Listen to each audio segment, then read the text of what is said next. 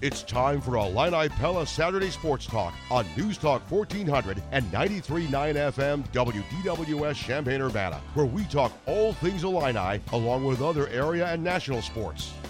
Join the program by calling 217 356 9397 or send a text to the Castle Heating and Cooling text line 217 351 5357.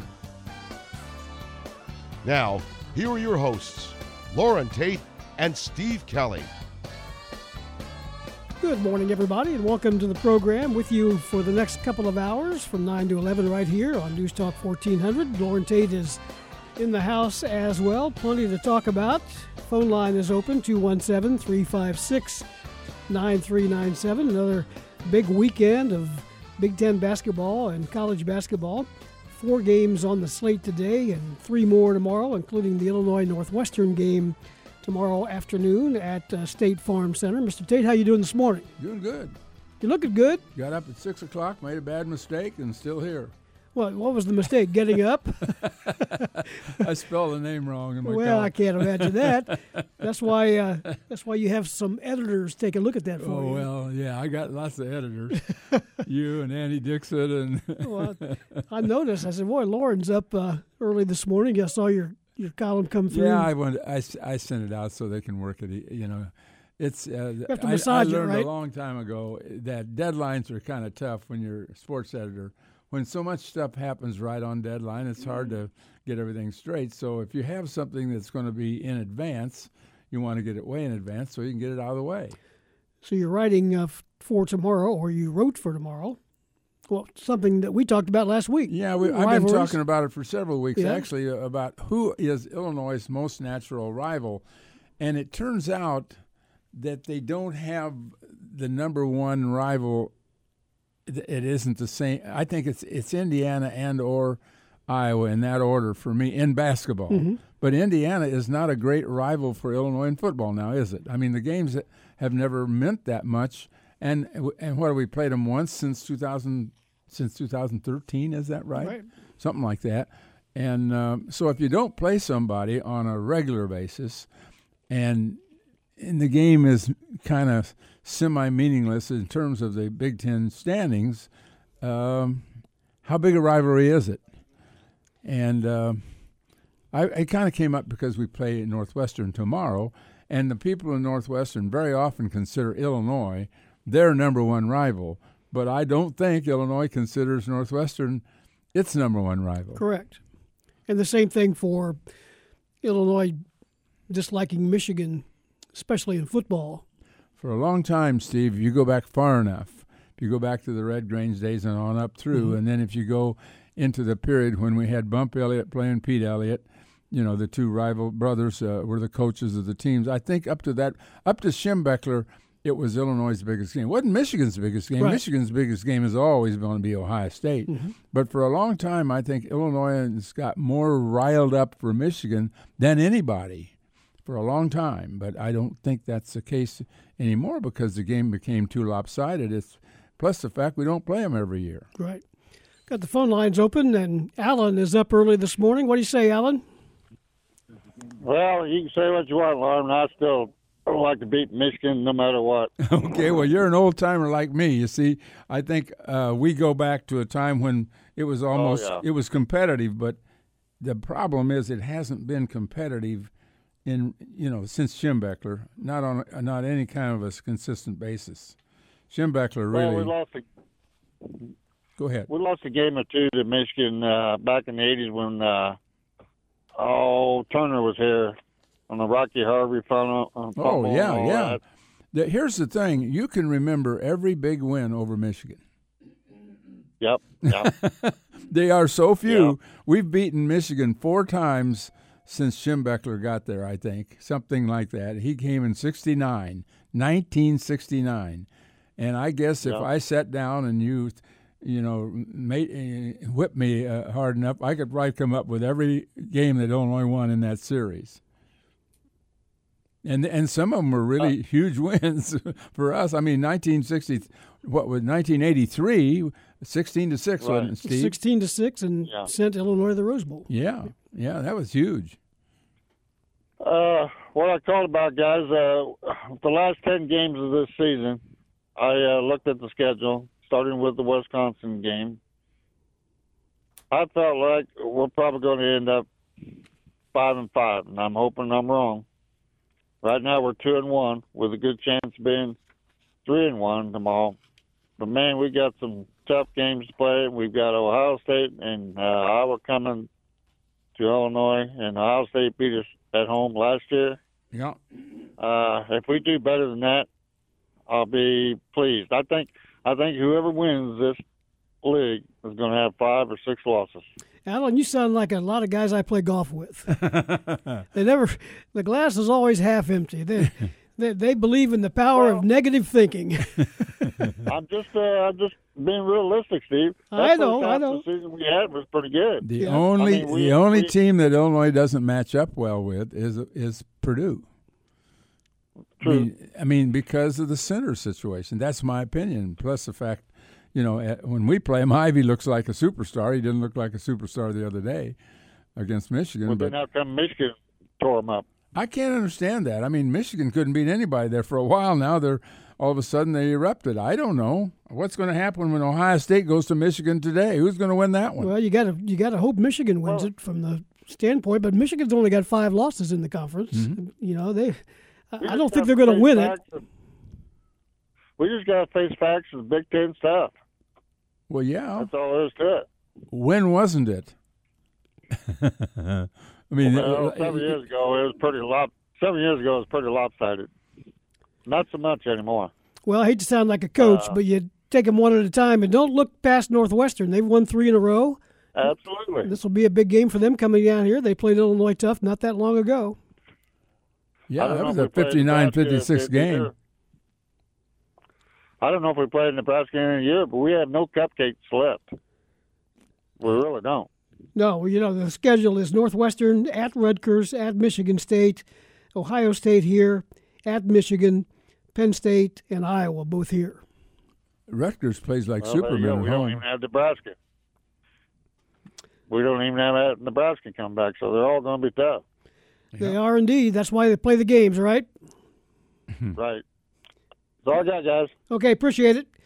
We've got some Big Ten All right. action today. Wisconsin is at Rutgers, so you got to. I You got thought- Rutgers, who's who's home there? I, oh, you're right. Wisconsin's home. Yeah, My bad. yeah. I listed that uh, backwards. Wisconsin is home. Indiana's at Michigan State. Ohio State's at Michigan. Penn State's at Minnesota. Michigan State's lost two in a row, Yes, they have. and they're playing Indiana. And I, you know, Indiana's going to bring back the five guys that were held out for marijuana. They're back, so they'll have their team intact. And who knows? They might have that one game, you know, at Michigan State. Well, sometimes when you mm-hmm. team reforms, they have that one special game. I mean, I don't know how you, you know, how are you going to judge Michigan? How are you going to judge them? I mean, they were sensational, but they made everything. They just made everything against Purdue. 60, 61% in the second half. That'll do it, won't it? No kidding. and plus, one of the things they do too, they with their big guy uh, Dickinson, they take him, they bring him out. You So- got to cover him. That's Yeah. if, you cover him, he can't dribble around you. Right. You just have to be willing to go all the way out on him. Don't let him shoot an open three. He, he made four of them the other night, three of them in a row in the first half. It really turns. Uh, he had a nine point lead at halftime, Steve, and that's nine points that he provided with three threes late in that first half. Well, if you think the Big Ten champion will have, or champions will have five losses, Mm-hmm. you've got seven teams right now with five or less losses. So there's still still a lot to be uh, determined. Obviously, Illinois and Wisconsin both ten and three, Purdue ten and four, Michigan State eight and four, Ohio State seven and four, Rutgers eight and five, and Michigan seven and five. So if Michigan won't win it, but they might have a say who does. There's a lot to. well, I think that's true. They've already had a say exactly. the other night. That was terrific. Some other notes uh, in uh, sports on this Saturday morning: the Bulls beat uh, Minnesota 134 to 122 last night. Ayo back in the lineup. He missed a game uh, for uh, concussion uh, protocol. He had 14 points, 10 rebounds, played 41 minutes. Mm-hmm. He's having a heck of a rookie year, no doubt about that. Malcolm Hill played a little bit in that ball game. Four minutes, well. I guess. Yeah, and uh, so uh, the Bulls get that win there.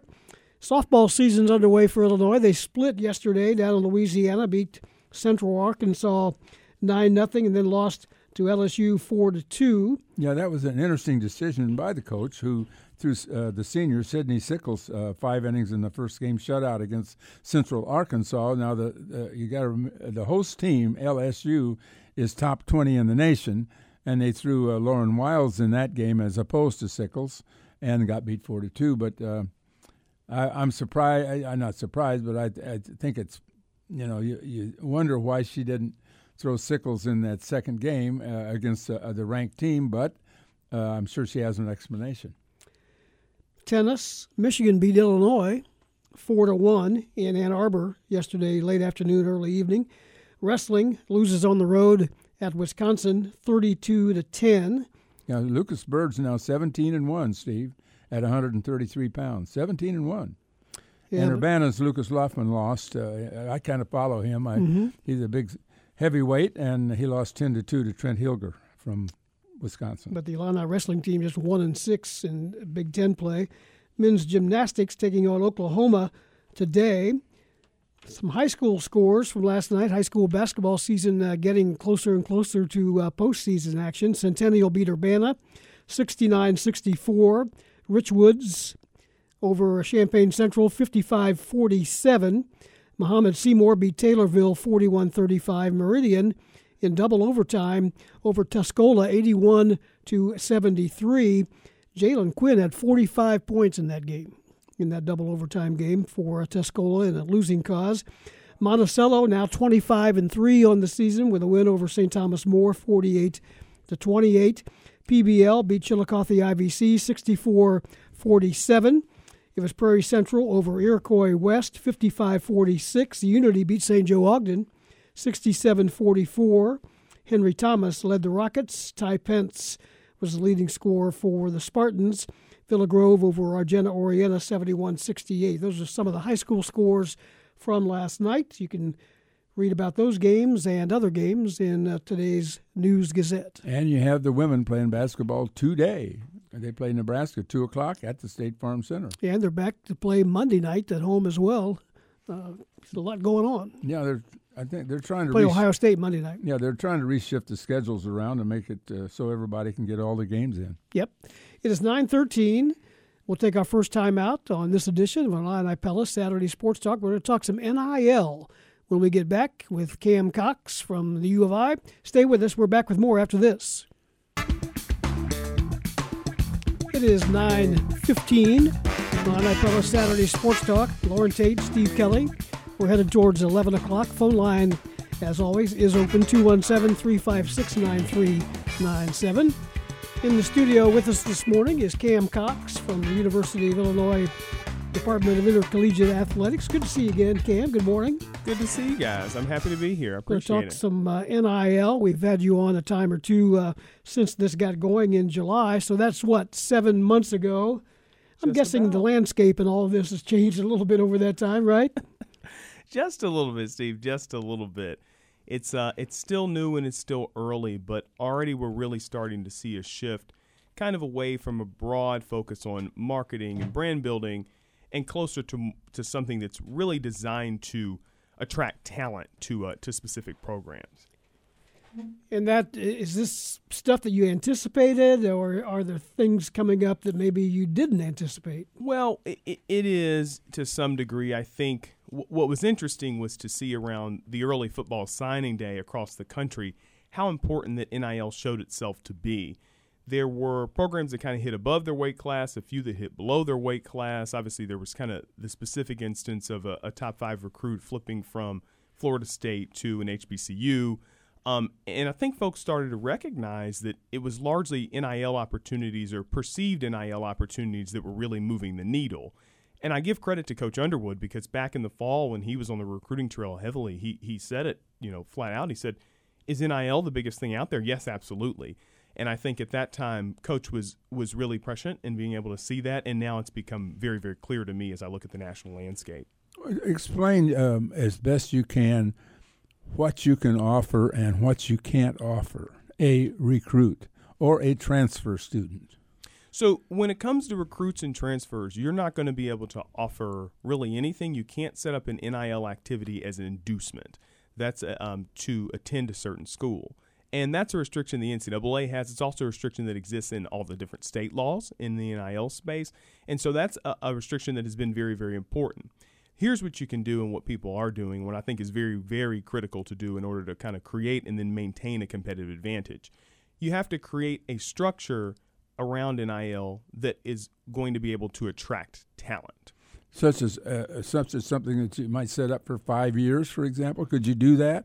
Set up, pay the offensive lineman for I intend to pay offensive linemen for the next five years. What you would do is you could pay all of the offensive linemen for this year and say, and I hope that this continues to work in the future. Okay. And then what happens is if I'm an offensive lineman and say I'm a sophomore or junior in high school, I'm looking at U of I and I say, wow, those guys are making what? That's where I want to be. Where we go too far is when I go out and I identify you and I'm like, you're the best thing coming out of St. Joe in a long time. You come here, we're going to make sure you get this. That that's where we cross the line. Have you? Um, are there situations where, uh, like, all the offensive linemen at a school have been offered? It seemed like I read that a while back. You, you probably did. So I, will Is that say Texas A and M, or it was at Texas. Texas. Um, Texas has has a, a deal where it, it, we'll talk about this in a second. But in this NIL space, we're seeing a lot of kind of collective donor, booster, and fan activity. Um, and, and there's some really good work going on with respect to University of Illinois in that space too. But Texas's kind of version of that has something where they're planning to give all of the offensive linemen five or uh, five hundred thousand, fifty thousand dollars a year um, this year, and and they didn't say anything about perpetuity, right? You know, money kind of moves around, but but I think the goal of that was to try to kind of attract offensive linemen for you. and that's everybody that's on scholarship, right? That's not just the starters. That's my understanding is that, that would be everyone who who plays offensive line. They may even include walk-ons. I mean that that is supposed to include the entire offensive line based on what that announcement was, and that's what their plan is. They got a lot of money down there, don't they? Quite a bit. I think everything's a little bit bigger in Texas, isn't it? So they do, they do. Um, but I think those are kind of bigger initiatives. But that's where the landscape has started to shift. Is how can we use NIL as as something that creates a competitive advantage for our program? And one thing that encourages me is that U of I's got a huge alumni and fan base. And so there's an ability for Illinois fans to kind of pool together resources and say, you know what we can do? We can make sure that we can really advance our men's basketball program, advance our football program, and advance all of our programs, men's golf program, tennis, everything, um, by creating a structure where people can be excited about the NIL opportunities that exist here. What do the players have to do? Let's just say at Texas do the do the offensive linemen have to do anything, or do they just get the money? Do they? They do. So one of the things that's also really important in the NIL space, and I got to remind everybody about this, is that you cannot have pay for play or pay for kind of athletic performance. The pay has to come for something else. And so what they're doing at Texas, for instance, and I know that some of the work the Illini Guardians are doing as well, um, centers around uh, like charity oriented work or community oriented work. The goal is to say, okay, well you're going to get your fifty thousand dollars, but we're going to come up with fifty thousand dollars worth of um, activities for your time that are going to help the community. So it's stuff like going to soup kitchens. It's stuff like reading to kids. It's stuff that is a little bit better than just kind of signing a basketball and calling but it. But it looks like it's only fractionally a part of fifty thousand. The charity work wouldn't really stack up to that much, would it? Well, admittedly, probably not. But the idea is that well, it, it, over the course of the year, you'll be doing five or six or seven or ten whatever activities. Those things will kind of put you out into the community add some value to the community and that's how you can earn your $50000 but you're right it, it's not if i went out there as not an offensive lineman and did that i'm thinking about it give me $50000 for it We're talking NIL with Kam Cox from the U of I. Phone line is open 217 356 9397. If you have any NIL questions, you mentioned Illini Guardians. Yeah. Uh, we had uh, Craig McDonald on a couple of weeks ago talking about uh, that organization. How does that work with the U of I?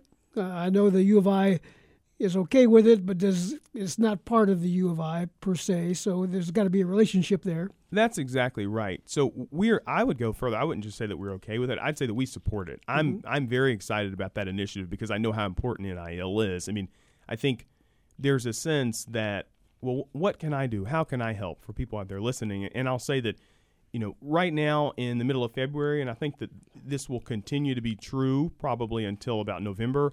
There's probably no better way to kind of help advance specifically the men's basketball program and the football program for kind of the average fan than supporting through NIL, and that's going to be giving money to the Illini Guardians, whatever it is that, that you feel comfortable with. Um, the Illini Guardians is a third party entity because one of the other rules here is that the universities and the athletic department cannot provide NIL compensation. And so, what we're seeing across the country, even in the case of Texas or the group at Oregon or the group at Indiana, the group at Ohio State, is that there are these third party entities that are kind of working working to do that. And again, they're fan and donor kind of collectives. How badly is this going to hurt donations? You know, I, I actually don't think that it will. I think that we have a unique opportunity here to actually grow the pie. Um, and we've talked about that a lot in DIA kind of internally because w- what we're seeing is in this kind of ever changing world of college athletics, the most important thing that you can do is make sure that you have really good product, right? You got to have a couple of really good teams. NIL gives us an opportunity to attract recruits in a really proximate sense and then make sure that we have really strong teams. You get strong teams, you get more attendance, more attendance and engagement. So we're not as concerned about that. How is this kind of donation uh, governed? Is there anybody looking at it? Can it be? You know, what, what, eh, how so? What do you mean? Well, you know, uh, what's what's legal, what's not. Um, well, if somebody was going to do something illegal, would you know about it? Well, if it was if it were through the Guardians, I wouldn't know about it because a part of that kind of division is that they kind of they are the ones who make the decisions about who gets the money, who gets how much money, that kind of thing. And as so opposed they, to open doors, you do know. As opposed to open doors, I know. Now I'll know on the back end because every every rule still applies in terms of uh, NIL disclosures and stuff like that for student athletes. But I guess to your question, it might be a bit late at that point. So, it, so, so it is disclosed. After I mean, I, am interested. Steve's interested. How much is Kofi going to get this year? How much is he going to make? So, so, I won't. I won't disclose that, but it'll. It, will it, you know a, it? I, I will know that after the fact. So what happens is, I'll tell you. So Kofi will he'll get a deal, and then he will actually disclose that after he's signed the deal and say, well, here's how much I'm going to make for um, what I'm doing with TCCI manufacturing, for instance. Um, and I'll see, okay, that's that number, and then here's how much I'm going to make for the OSF deal, and then say, oh, okay, that's that's that number, and then I kind of start to piece that together. Um, I think it, it's not clear where that number will land. I will say that one of the most important things to Kofi deciding whether he wants to come back or not, I, and I haven't talked to him directly about this, but I know this, right? He's a sensible person, is going to be NIL compensation.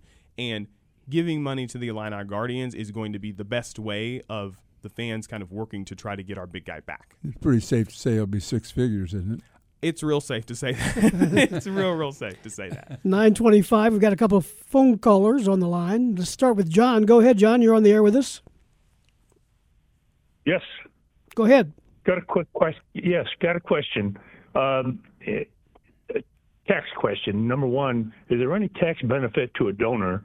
And number two, how how is this how is this handled with with the student athletes? Will they receive a 1099? Who issues a 1099? How is the government going to get their cut out of this?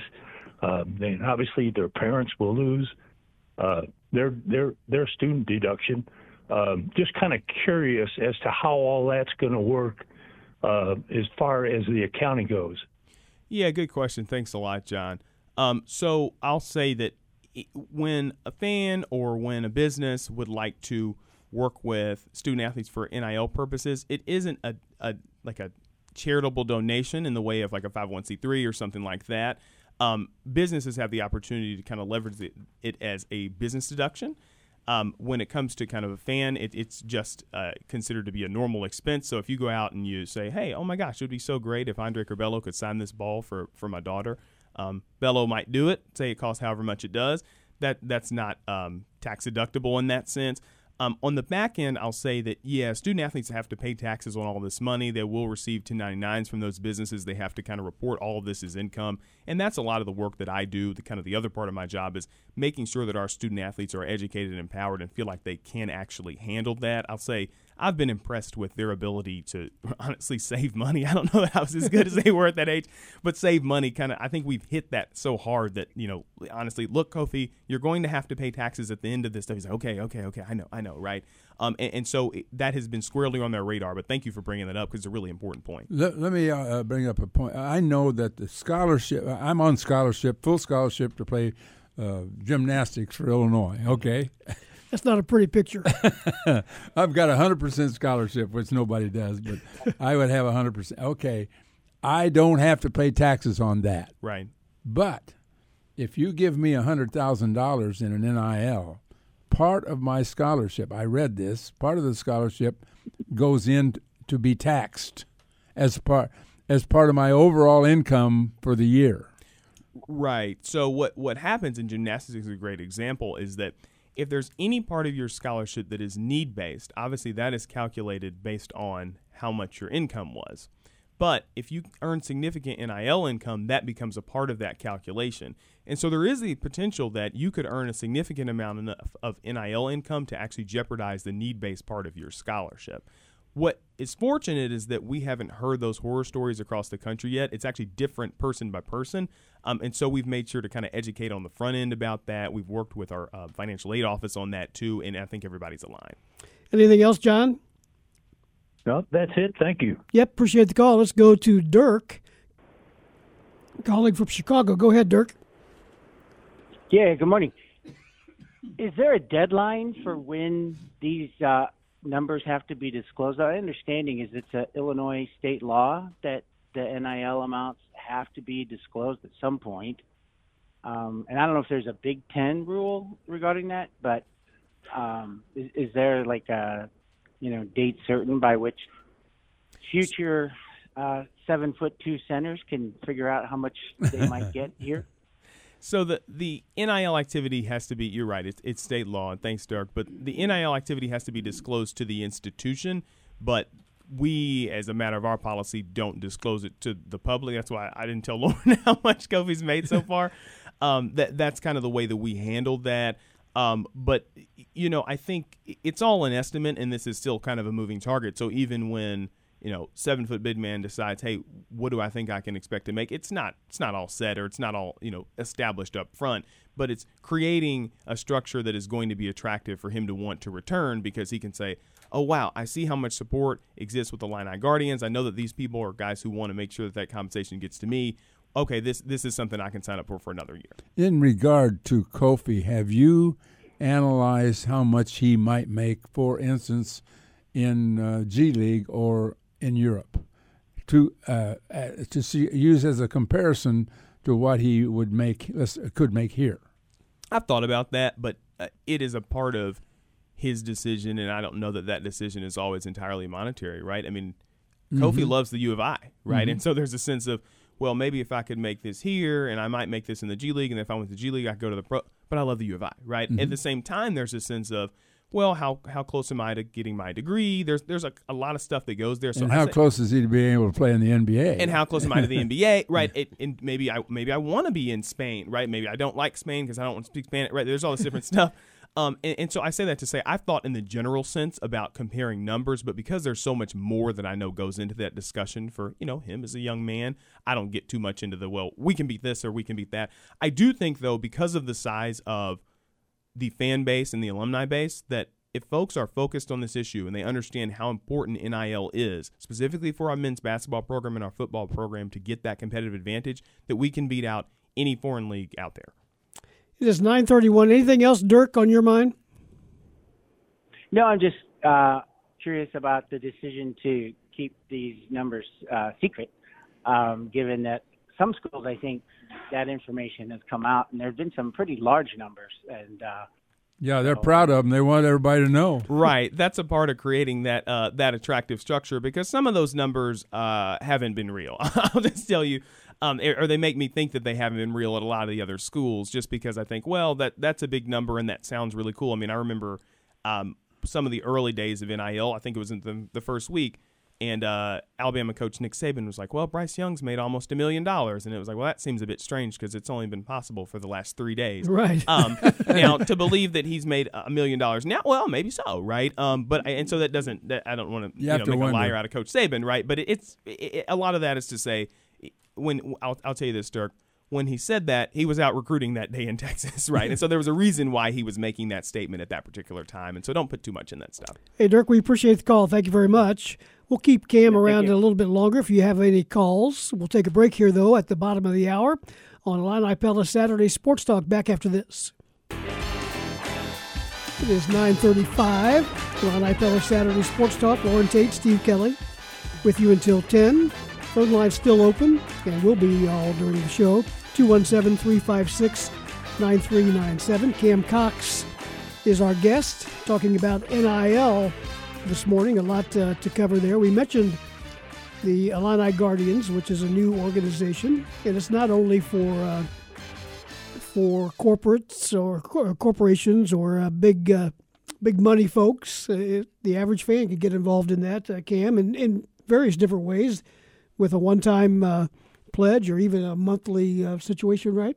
That's absolutely right. I think uh, one of the beauties of the structure that, that Craig McDonald and those guys were able to put together is that it's really open ended.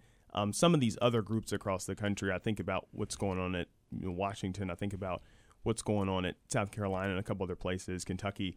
Um, those collective entities are kind of a closed circuit. So if the three of us said we're going to put together all of our money, we're going to call it a collective. Good enough.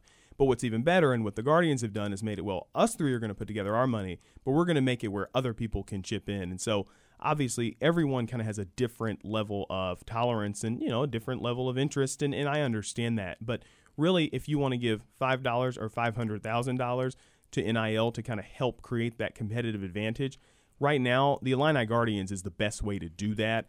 Um, I think the fact that it, the contributions can be so broad is great, and and I really encourage everyone to get involved in that way. I think that putting all the money into one collective pot, and then those are people that we trust, and like I said, as a university, we kind of support that entity. Um, allowing them to divvy it up is, is totally great. How does a coach respond to a potential question from a recruit or a recruit's family? Well, what do you got for me? What can I do? How, what am I going to be able to make it uh, with NIL? Can the, where does the coach go with that conversation or that question? That's a great question, and one that our coaches ask all the time. Um, because recruits ask, and, and it's it's tough because our coaches really can't answer that question directly. What they do is they say, "This is the structure that can support you," and they say, "This is a structure that we believe is well funded." They say, "Our the people on our team this year have made this." They say, "Well, we think that someone who is in your space across the country and in the Big Ten would make something like this." What so they- the coach knows how much Kofi's making or how much Curbelo or or Trent's making. we in the athletic department do have that information. Yes. Okay. So the the coach would would have a concept of that, but again, the coach can't go so far as to promise it. Um, and and it would also be kind of irresponsible to do that because it's really hard to say, particularly with NIL being so new. I know the landscape has moved so much, and it I probably seem like I've aged since I met you all the first time. um, but it, it, the coach can't really estimate. Okay, well, this person's going to make this, this person's going to make that. But they can feel like, well, look, if if we get a five star guard in here, that they're going to get some good compensation because we've got the Illini Guardians supporting us. We've got uh, groups like Brandr with with kind of group licensing. We've got a whole lot of activity around the NIL space, and so if you come here, you can expect that you're going to have a, a better situation than you will if you go someplace else. I don't see any gray hairs up there yet. We'll, we'll keep an eye on that for you along the way. Let's go back to the phones in Florida. Mark is with us. Go ahead, Mark. Hey, good morning. Uh, I had a quick question. Uh, your guest had mentioned several other schools and kind of has a pretty good handle on what they're doing. But what I want to know from that is, as best he can tell, where does Illinois rank in the power structure of NIL? That's a great question. Thanks a lot, Mark. Um, I, I think that we are hitting above our weight class, but we still have, like I said, there, there's an opportunity to grow the pie here, and I think that we still have a lot of opportunity to go up. What you're seeing, and this is why it doesn't concern me as much, kind of a nuanced point, is that some of the best players in the NIL space, they're already at the tip top, and, and they're really trying to maintain um, the advantage that they have at the absolute top of you know kind of the, the college sports world. What we're doing is we're actually trying to build our advantage in a lot of ways and get to the tip top. So I think about basketball, and we're really close to the tip top. I think about football, and I think that we're moving up. Um, but we have a lot of growth potential, and it's through NIL that we'll go up. I compare that to folks down there in your neck of the woods at the Gator Collective, what they're doing down there in Florida. That's really an effort to kind of hold on to, to a position as opposed to we're really trying to grow here. Um, so, like I said, I think we're hitting above our weight class, but I think that there's still some some uh, headway to be made. Uh, Right, thank you. Yep. Thanks, Mark. people call all in from time to time. Won't, won't this create a problem of jealousy on the team? You know, with one player getting more than another, and I, of course, I think, well, right away, well, one player gets more playing time than another. Is there anything like that that you've seen that- that's evolved out of this? Interestingly, no. Um, weirdly, not. It was something that I know our coaches were worried about, and I was concerned about too, kind of at the beginning of the NIL era. But I think with players, I think they're so used to dealing with that with playing time. Obviously, with some of our sports, they're so used to dealing with that with scholarships, which are of course another form Yeah. of money. Um, I think that they're used to dealing with that with different types of attention and coach attention and stuff like that.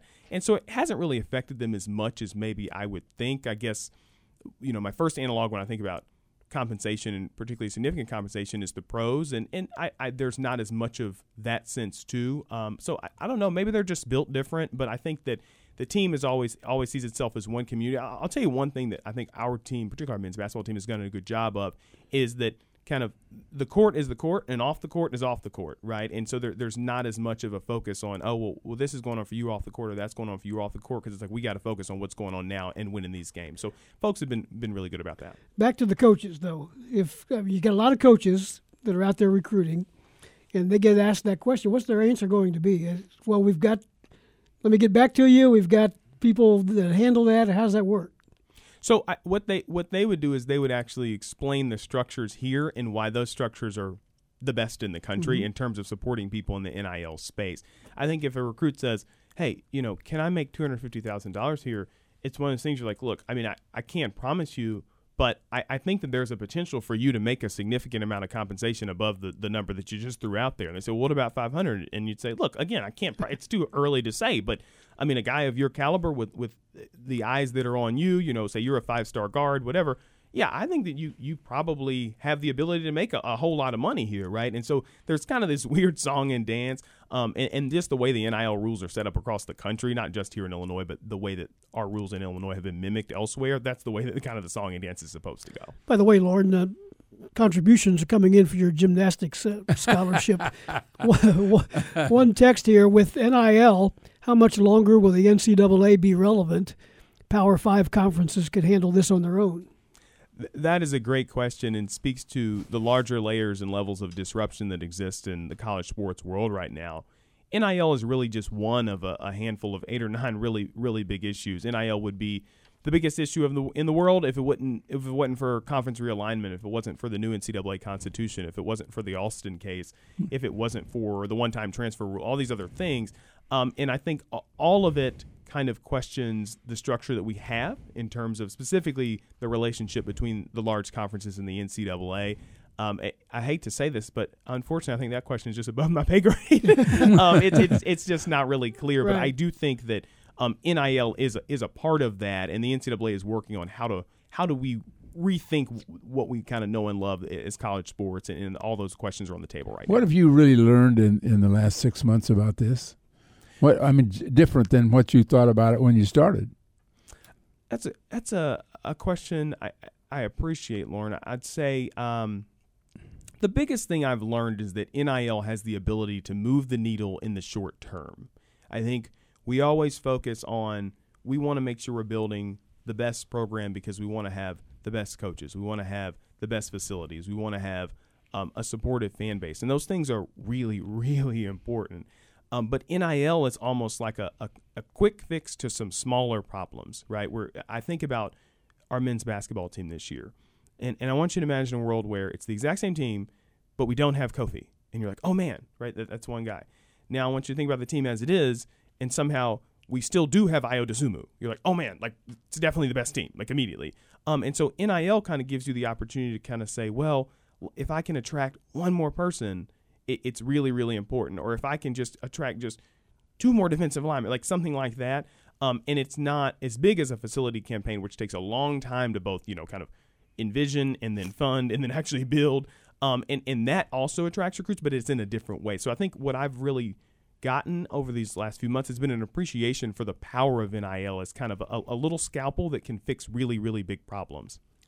And another text, uh, kind of along the same lines, the number one recruiting tool for the Illini right now is the Bulls connection with uh, Ayo and Malcolm Hill, both on the Bulls roster. Uh, the NIL is kind of a cherry on top, so that's kind of related, but uh, certainly a good point about uh, having two Illinois guys on the on the home state pro NBA team.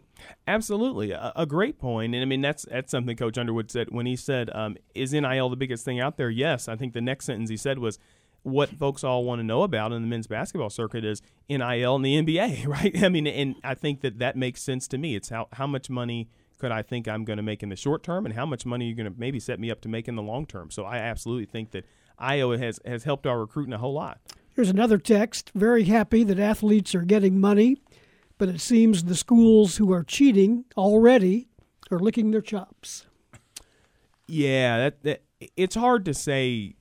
It, it's hard to say because different state laws are different, and so what would be I wouldn't say necessarily cheating, but illegal actually here in Illinois. It, it might be legal in, in Alabama. It might be legal in Texas. It might be legal in Georgia. All um, the rules aren't the same, are they? All the rules aren't exactly the same. Um, I, I do think that because there isn't the level of enforcement that there traditionally is with, with NCAA rules, that folks can sometimes be a little bit loose. And, and I wouldn't say they're necessarily licking their chops because some of the biggest beneficiaries of NIL have, have often been those who kind of push back on where it's going, right? So um, I'll say like Kirby Smart down at Georgia or Nick Saban at Alabama recently made comments that said, "Hey, look, we support NIL, but it, these guardrails are actually really important." When those are two guys who, if there were no guardrails, could really just take this thing all the way to the next level. So I wouldn't say they're necessarily licking their chops, but I think it goes back to the same thing I keep hitting on that there's so much opportunity in this space. And the closer you look at it, the more you say, wow, in this moment of disruption, this is where we can really kind of catch up and capitalize. And there's a real opportunity, and people are uh, people are trying to be forceful with that. When Brad Underwood said NIL is the biggest thing out there, does that knock the transfer portal off that uh, biggest thing out there, or they're, they're kind of 1A and 1B, aren't they? I'd say they're 1A and 1B. Yeah. I mean, be, because of the transfer portal and NIL actually work together because basically there's the potential that – you could get players in a way that was never um, possible before, and a potential that you could lose players in a way that was never possible before.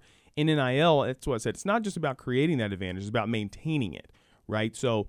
Just like we want to make sure that we have an attractive structure for recruits, we want to make sure we have an attractive structure for our three freshmen that are playing really well, right? Our handful of sophomores that are playing really well because we're thinking, hey, you know, this year we're, we're kind of an older team, but next year, year after that, this team's going to be led by guys like Coleman and guys like Luke and guys like RJ. Like they're they're going to play an even bigger role, and we got to make sure that, that that continues to that NIL continues to be something that makes them want to be here.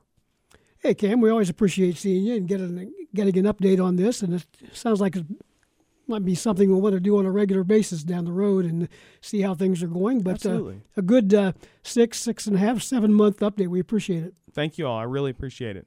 Kam Cox. And we'll take a break and be back with more at 948 here on Illini Pella Saturday Sports Talk. Stay with us. 950 is the time. Illini Pella Saturday Sports Talk.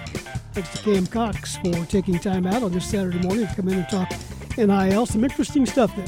Oh, I'll say. I mean, it's, uh, it was interesting. He said, yeah, uh, Kofi's already in six figures. That's that's more than a hundred thousand. It might be more than two hundred. Might be more than three hundred. We don't know.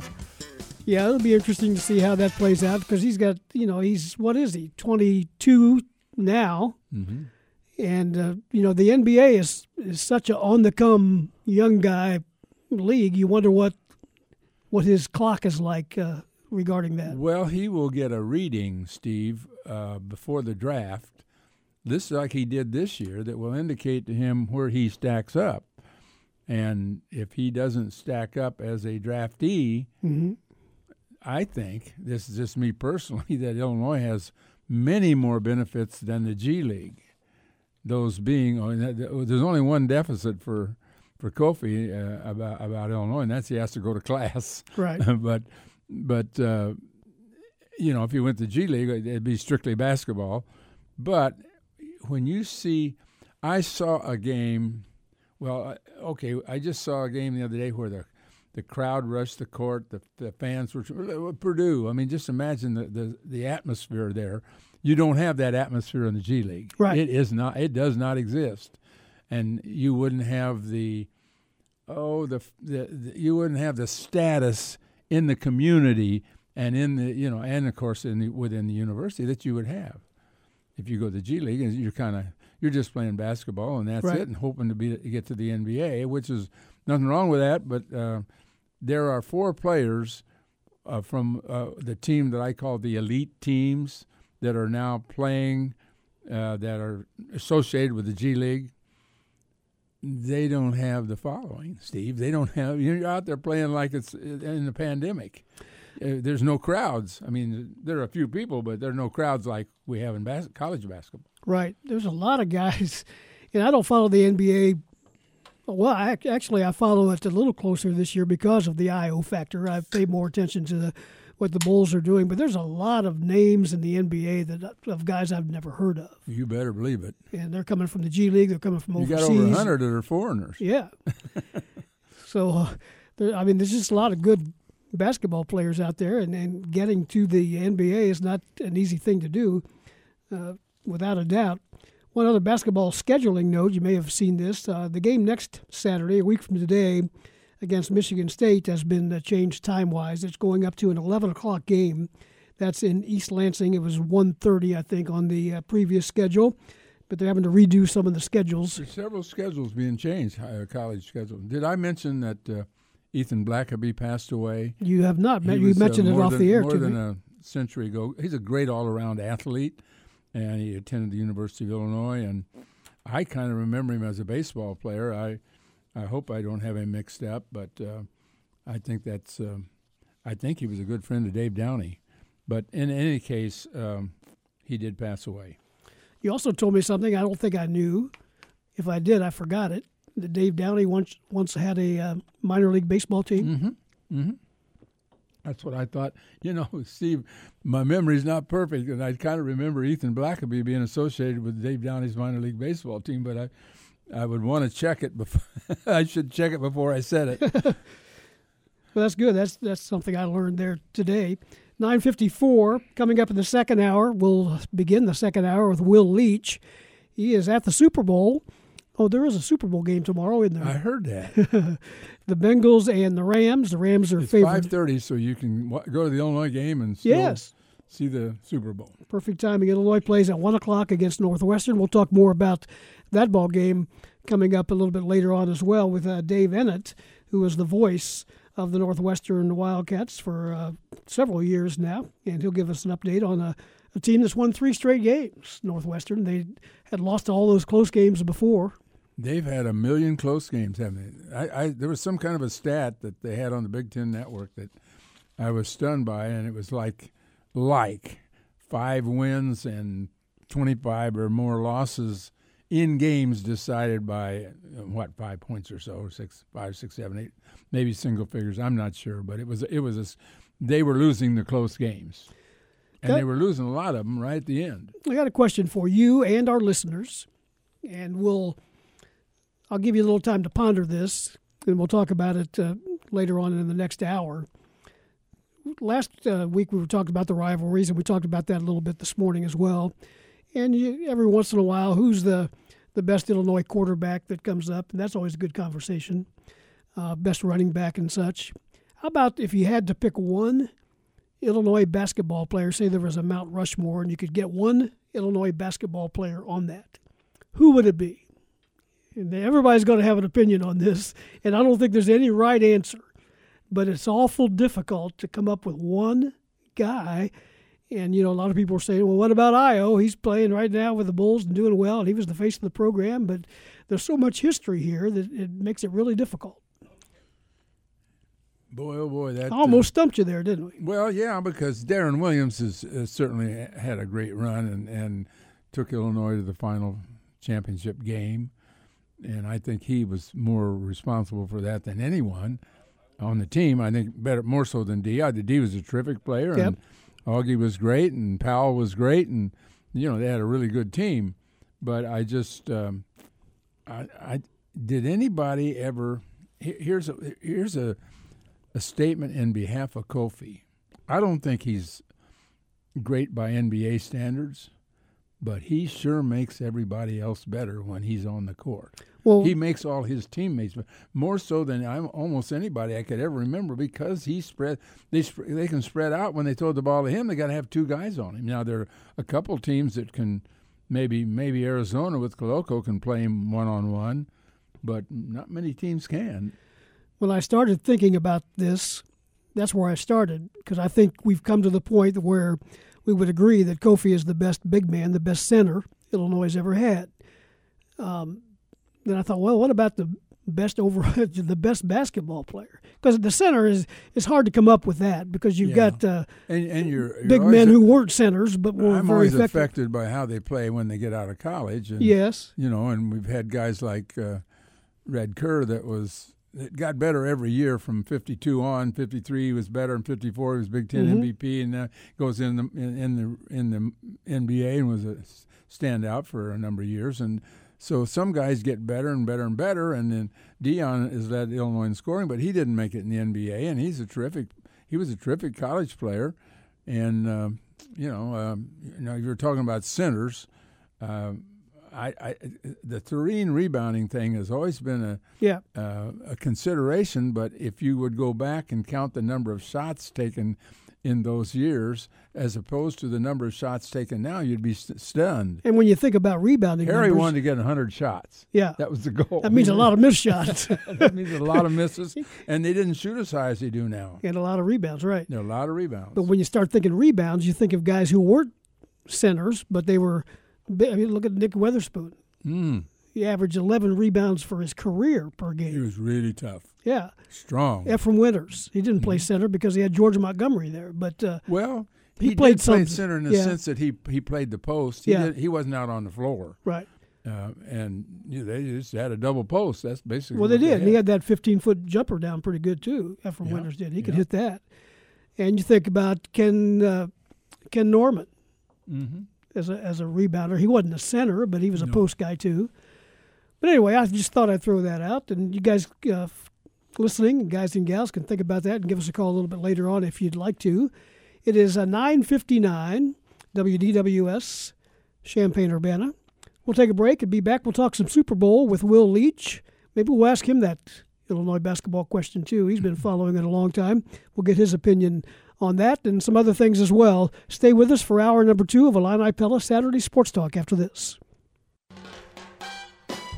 It's the second hour of Illini Pella Saturday Sports Talk on News Talk 1400 and 93.9 FM WDWS Champaign Urbana. Join the program by calling 217 356 9397 or send a text to the Castle Heating and Cooling text line 217 351 5357. Here again are your hosts, Loren Tate and Steve Kelly. And welcome back to the show, 1002, the Illini Pella Saturday Sports Talk. Mr. Tate, Mr. Kelly with you until 11 o'clock. Hour number one is in the books. Had a nice uh, conversation with Kam Cox from the U of I on NIL. A lot of good uh, phone calls, good questions there. I got a question for you, Loren. Yes. Did you know that um, Illini Pella Saturday Sports Talk has a Super Bowl correspondent? Yeah, in in at the Super Bowl. Yeah, right he's, now he's uh, with us this morning. Will Leitch. Good morning, Will. How are you? Pretty good. I appreciate you guys uh, paying for my flight and hotel.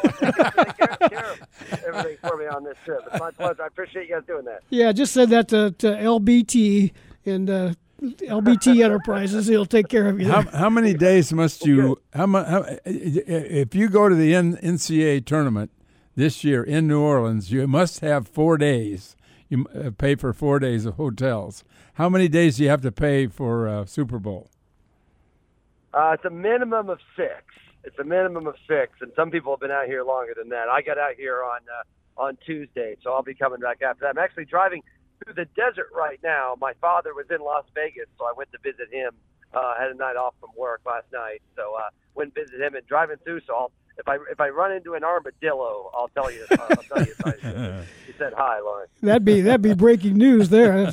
Um, what's your assignment? What uh, you're you're covering the Super Bowl in what way? What are you looking for in your uh, adventure there? Yeah, you know, I'm writing for New York Magazine and for uh, for GQ magazine, and basically, you know, it this is really in a lot of ways the first.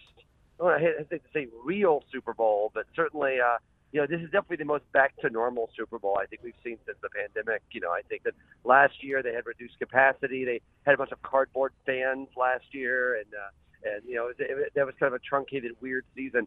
I think there's no question that this is a Super Bowl where you know things feel pretty back to normal, and I think even in a place like Los Angeles where they've had a lot more COVID restrictions than say Florida or uh, Texas or uh, in a lot of other states. It, it really, it really does feel like a pretty uh, uh, a normal Super Bowl, which is to say that uh, uh, all, all the excesses are there. Uh, everyone, everyone's selling something. Everyone's mad at Roger Goodell. Like it definitely feels like life has uh, gotten back to normal a little bit. So I think uh, people are excited out there. And, and you know, also I think a big part of the story here is, you know, the Super Bowl and the NFL's big return and embrace of Los Angeles. You know, I think that that Los Angeles, of course, was without a team for 21 years, and there was often a discussion like, does, the, does Los Angeles even need the NFL? Does the NFL need Los Angeles?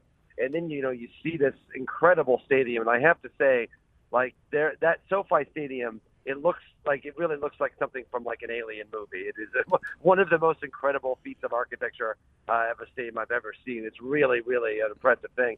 And the NFL's moved a lot of its base of operations to Los Angeles. So uh, I, I think uh, you know the first Super Bowl was in Los Angeles uh, they after being away from Los Angeles for a long time, I think this is uh, this is very much a big NFL uh, Los Angeles thing. I think you're going to see the Super Bowl in Los Angeles probably once every five or six years. I think it'll be in the regular rotation now, and they're really embracing that this week. Well, who do you favor in the game? Can Cincinnati pull it off? I'd like to. To be honest, I'm a, I I got enough connection to St. Louis that rooting for the Rams is outside of my purview. yeah, uh, right. The very, rooting for and rooting for Stan Kroenke at the, at the, at the very least. But uh, I'm impressed by Burrow. I you know I, that, that stat's been mentioned a few times. But it's really remarkable to think that you know four and a half years ago he was uh, Urban Meyer had him as a backup, and mm. uh, and now he's he's got a chance uh, in that four and a half years to become the first quarterback ever to win a Heisman Trophy, a national championship, and the Super Bowl. No one's ever done that. That's truly kind of remarkable for him to do that in such a short amount of time. I think he's got the capability of doing it. He's got the guys for it.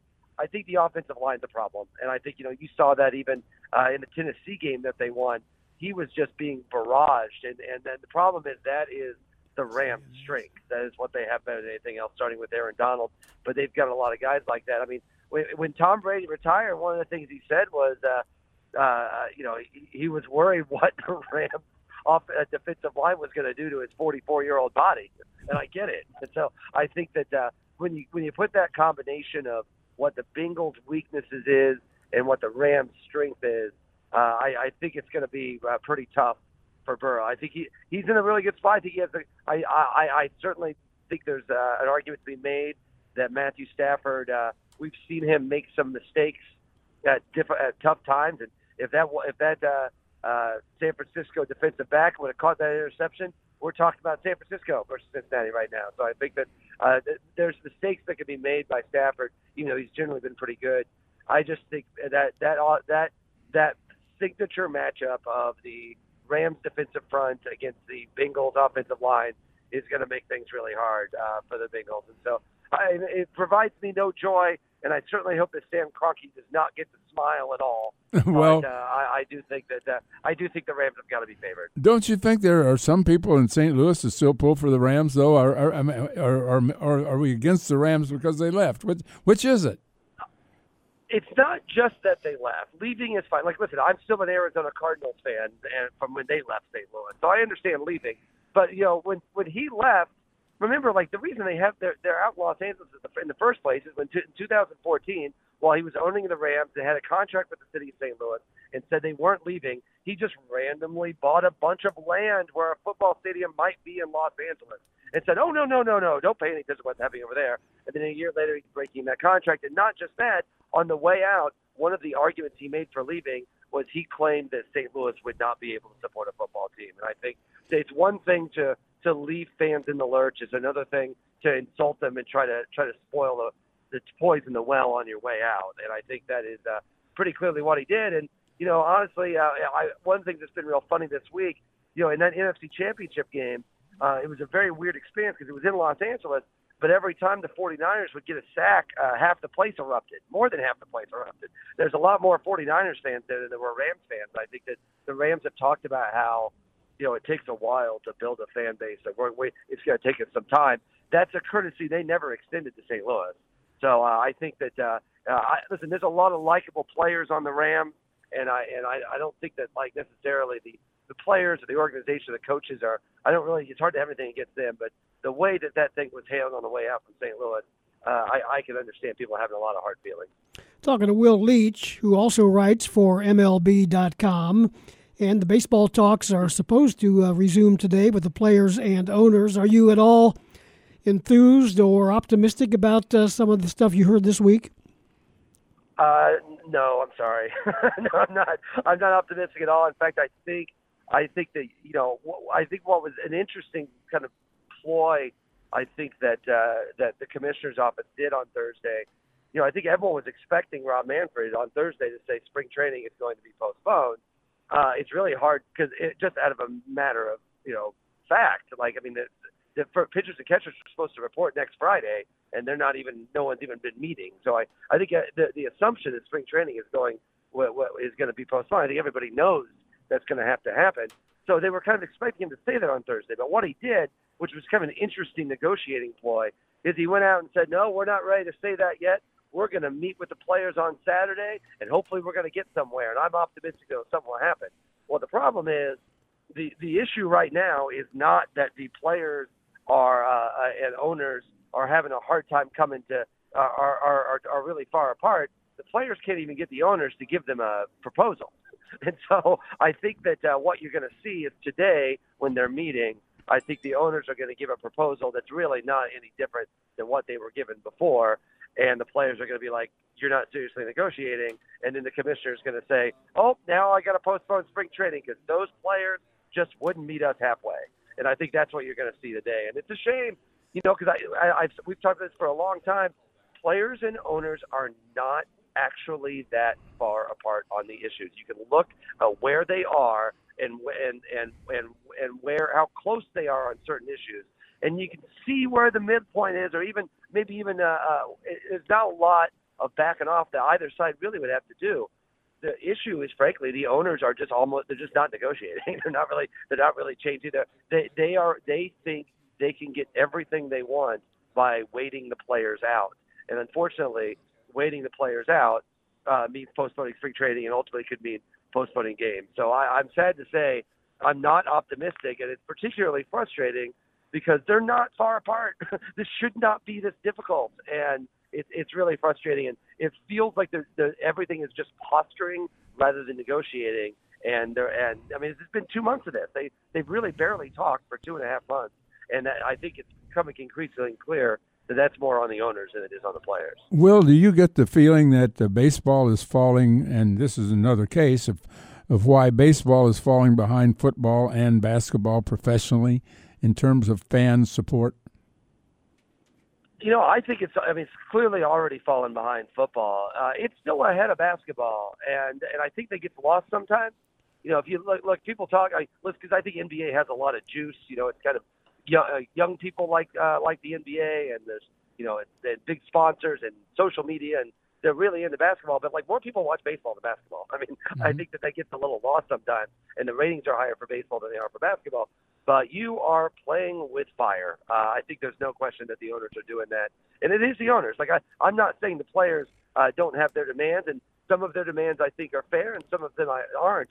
But they can't even get the owners to address them right now because owners really kind of don't want to move on anything. And I think I think owners are willing to give up games. Like that is the fundamental issue of this. Owners are willing to give up games to to get what they want, and uh, they're they're counting on players to cave. And that is like you remember 1994, Loren. It was bad. Like it was it was very bad, and it took baseball quite a bit of time to recover. And you can argue they never truly did recover. That was the time where the NFL really truly exploded in popularity, and and the NFL was able to take advantage of baseball spots.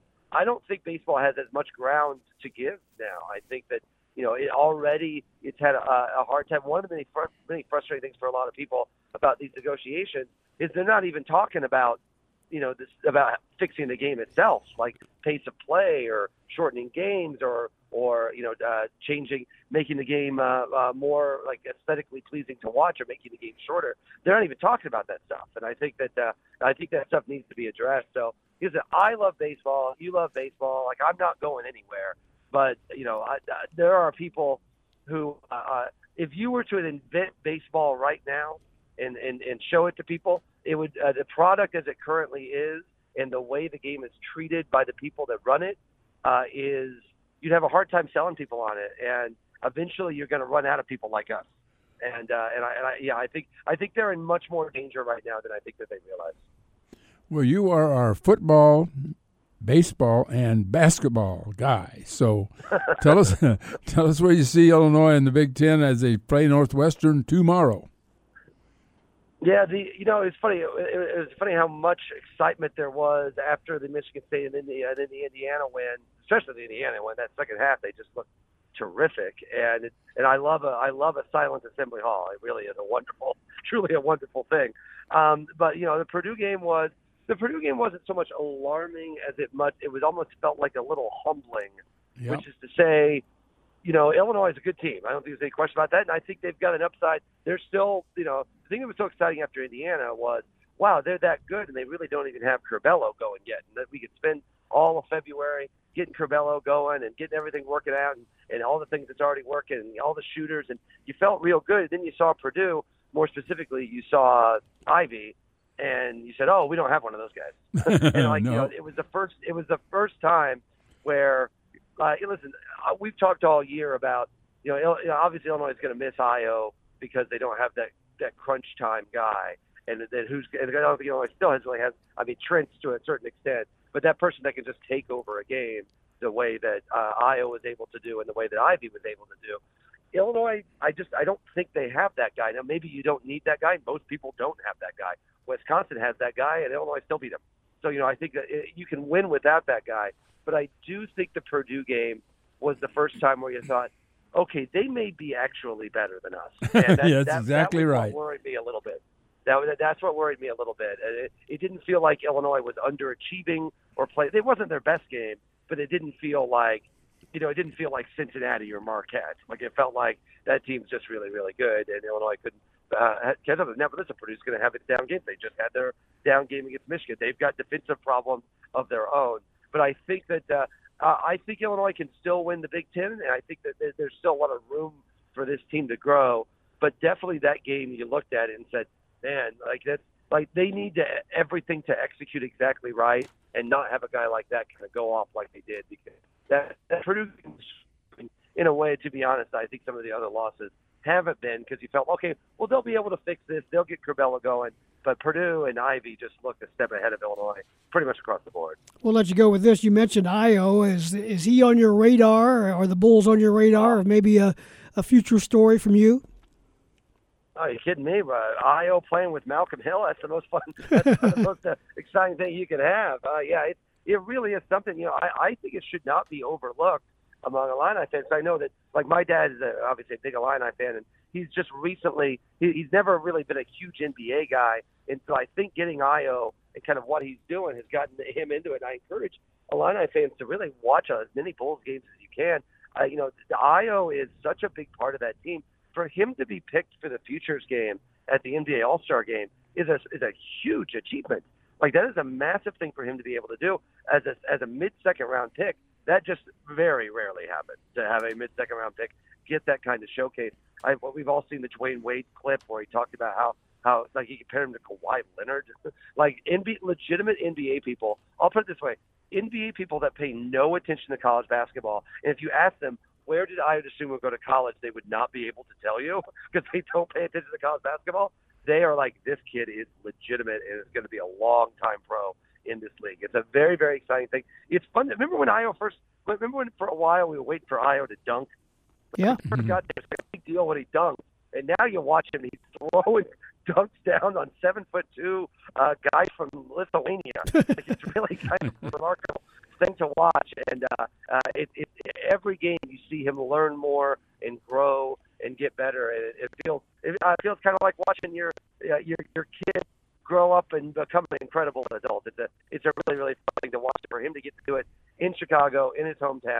It's, it's a very cool thing, and he's just getting started. Hey, Will, great stuff. Appreciate you taking time with us um, and in your Super Bowl coverage to uh, visit with us for a few minutes. We'll talk to you again soon. Of course, I'll, I'll bring you back an extra armadillo. Uh, uh, Thanks, yeah, Will. along along with the invoice and, and my expenses. There you go. Thanks, Will. We appreciate it. Take care. You bet. It is moving up on 1020 here on Illini Pella Saturday Sports Talk. I had a visual here, folks, in the studio during that Will Leitch uh, conversation of Loren uh, about to take off his shoe and throw it at the TV that we have up in the. Uh, Bruce Pearl. Bruce Pearl was on ESPN Game Day, and it was all he could do to. To, to stay on track on that. That wasn't a pretty sight, was it? Oh man, he's he's really having a ball, isn't he? Well, he's got uh, the number one team in the nation, at least for the moment. They lost the other night. He's speaking got a of lifetime contract. What? Oh man, speaking of post game celebrations, they kind of went nuts down there when uh, when Yeah. Alabama beat uh, Auburn you mean Arkansas? Arkansas. Yeah, Yeah. When the coach took off his shirt. Well, you know there have been a lot, and by the way, that cost him two hundred and fifty thousand dollars. Did it? Yeah, the conference says we're we're done with this stuff. We don't want people. Somebody's going to get hurt out there, so all the students rush out. How do you stop it? Well, you don't. Yeah. Michigan hit the court after the Purdue win. The Michigan students, they were poured out on the court. They rushed the court. So if we if Illinois beats Northwestern tomorrow, could we see that? Well, you ought to act like you've been there, right? yeah, I, I guess so. But you know, Michigan's been kind of downish this year. They've had some rough games, and all of a sudden they came out and beat a really good. I think Purdue went in there. Most of us thinking after the Illinois game, this is a team that could win the national championship. Yeah. And all of a sudden they got routed. They got humbled. Next thing I know, they're down twenty-five. Yeah, we got to 27 there, and Yeah. We'll take a break and be back with more. We'll take your calls 217 356 9397. We'll float that basketball question around again. Uh, had a couple texts on that. Of if you had to pick one Illinois basketball player as the greatest, who would you pick? I know it's subjective. Everybody's going to have a different answer, but it's kind of fun to talk about. So we'll take a break and be back with more after this. Stay with us.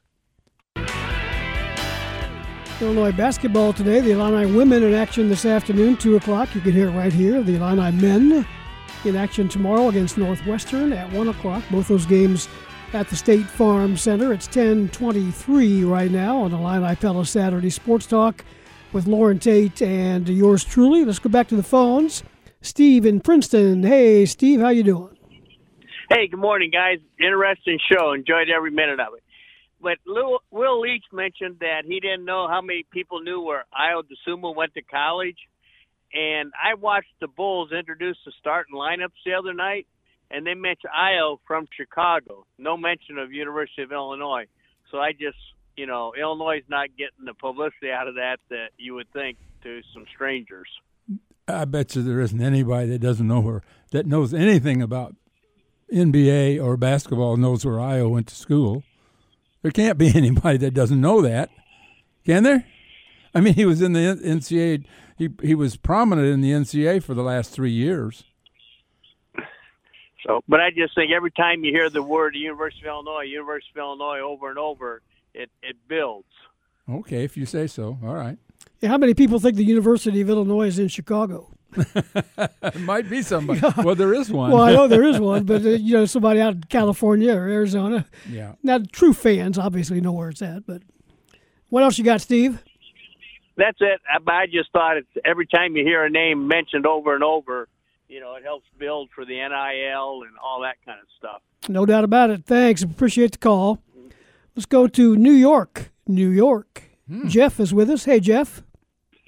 Good morning, guys. Um, I just had uh, a couple of quick points. Uh, I'd echo what the last guy said. Uh, it's a really interesting uh, lineup of guests you've had today, and I've really enjoyed it. But uh, As far as uh, our game against Purdue and theirs against Michigan, I have to say I was not all that surprised. I thought we looked gassed at uh, West Lafayette. Um, I was a little bit worried about that, you know, after such a big win against Indiana, whether we'd come in like that, and I thought that we did. And I also thought that Purdue having to travel to Ann Arbor the next day, I thought it was a possibility that they would come out the same way against Michigan. I didn't see that game, but it certainly sounds like uh, they did not have the same, shall we say, spring in their step that they did against us. Do you think there's anything to that? Uh, oh, absolutely. Guys? I mean, we right away we said, "My gosh, we're coming home that night." And I said, do you realize that Purdue has to get up tomorrow? This is a nine o'clock game Eastern time that they played against Illinois. They got to go to bed after way after midnight, and they have to get up the next day and travel to Michigan. And absolutely, it was a set up game from the very beginning. Now, did I think they'd necessarily lose? No, I mean I I thought it'd be a good game, but something happened in the first half of that game that completely changed it. Uh, Dickinson wasn't doing anything. He had two points in the first ten minutes or so. I don't know exactly, but he he wasn't much of a factor. And all of a sudden, they didn't guard him on the on the arc, and he tried a three, and they didn't guard him. And he tried another three, and he hit all three of them. And it, he gave him a nine point lead at halftime that was just a stunner because it was otherwise a real close game. And boy, when they came out in that second half, they were red hot. They had a nine point lead, and they just kept building it. It was, a, I mean, Brooks made some shots from the corner, Steve, that were just stunning. And well, you know, Michigan had to do the same thing. They played Tuesday night no, on the road. Right. So, but they came home, home uh, right? Yeah, you're exactly right. And but they were coming home to their home beds, and, and you know, and it, it's a little different when you're home. That's all. Yeah. I mean, the home court's what worth? Is it worth five points? Is it worth twenty points? you know, some nights it's worth 20. And it was that night. The other thing uh, that I wanted to say to you, Loren, is I've uh, I saw what happened with Auburn and and uh, giving Pearl that big contract, but I just have call it a hunch, something you know along those lines.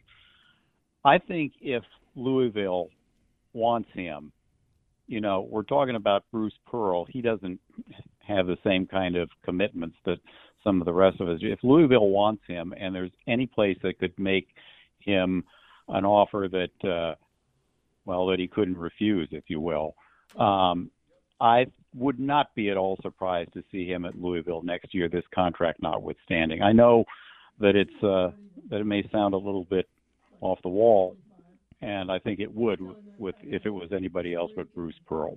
What do you think about that? They're going to hire Payne from Kentucky almost certainly, and he would not go, in my opinion. Not now, not after what mm-hmm. they've done. I mean, I, I mean, he is beloved at Auburn. They love him, and he loves them. It's a love affair, and but it's, it's hard for us to understand that. But he's the most popular guy in the whole community. The the other thing is that in the SEC, they're I don't you know I think this is an aberration. It's a football conference.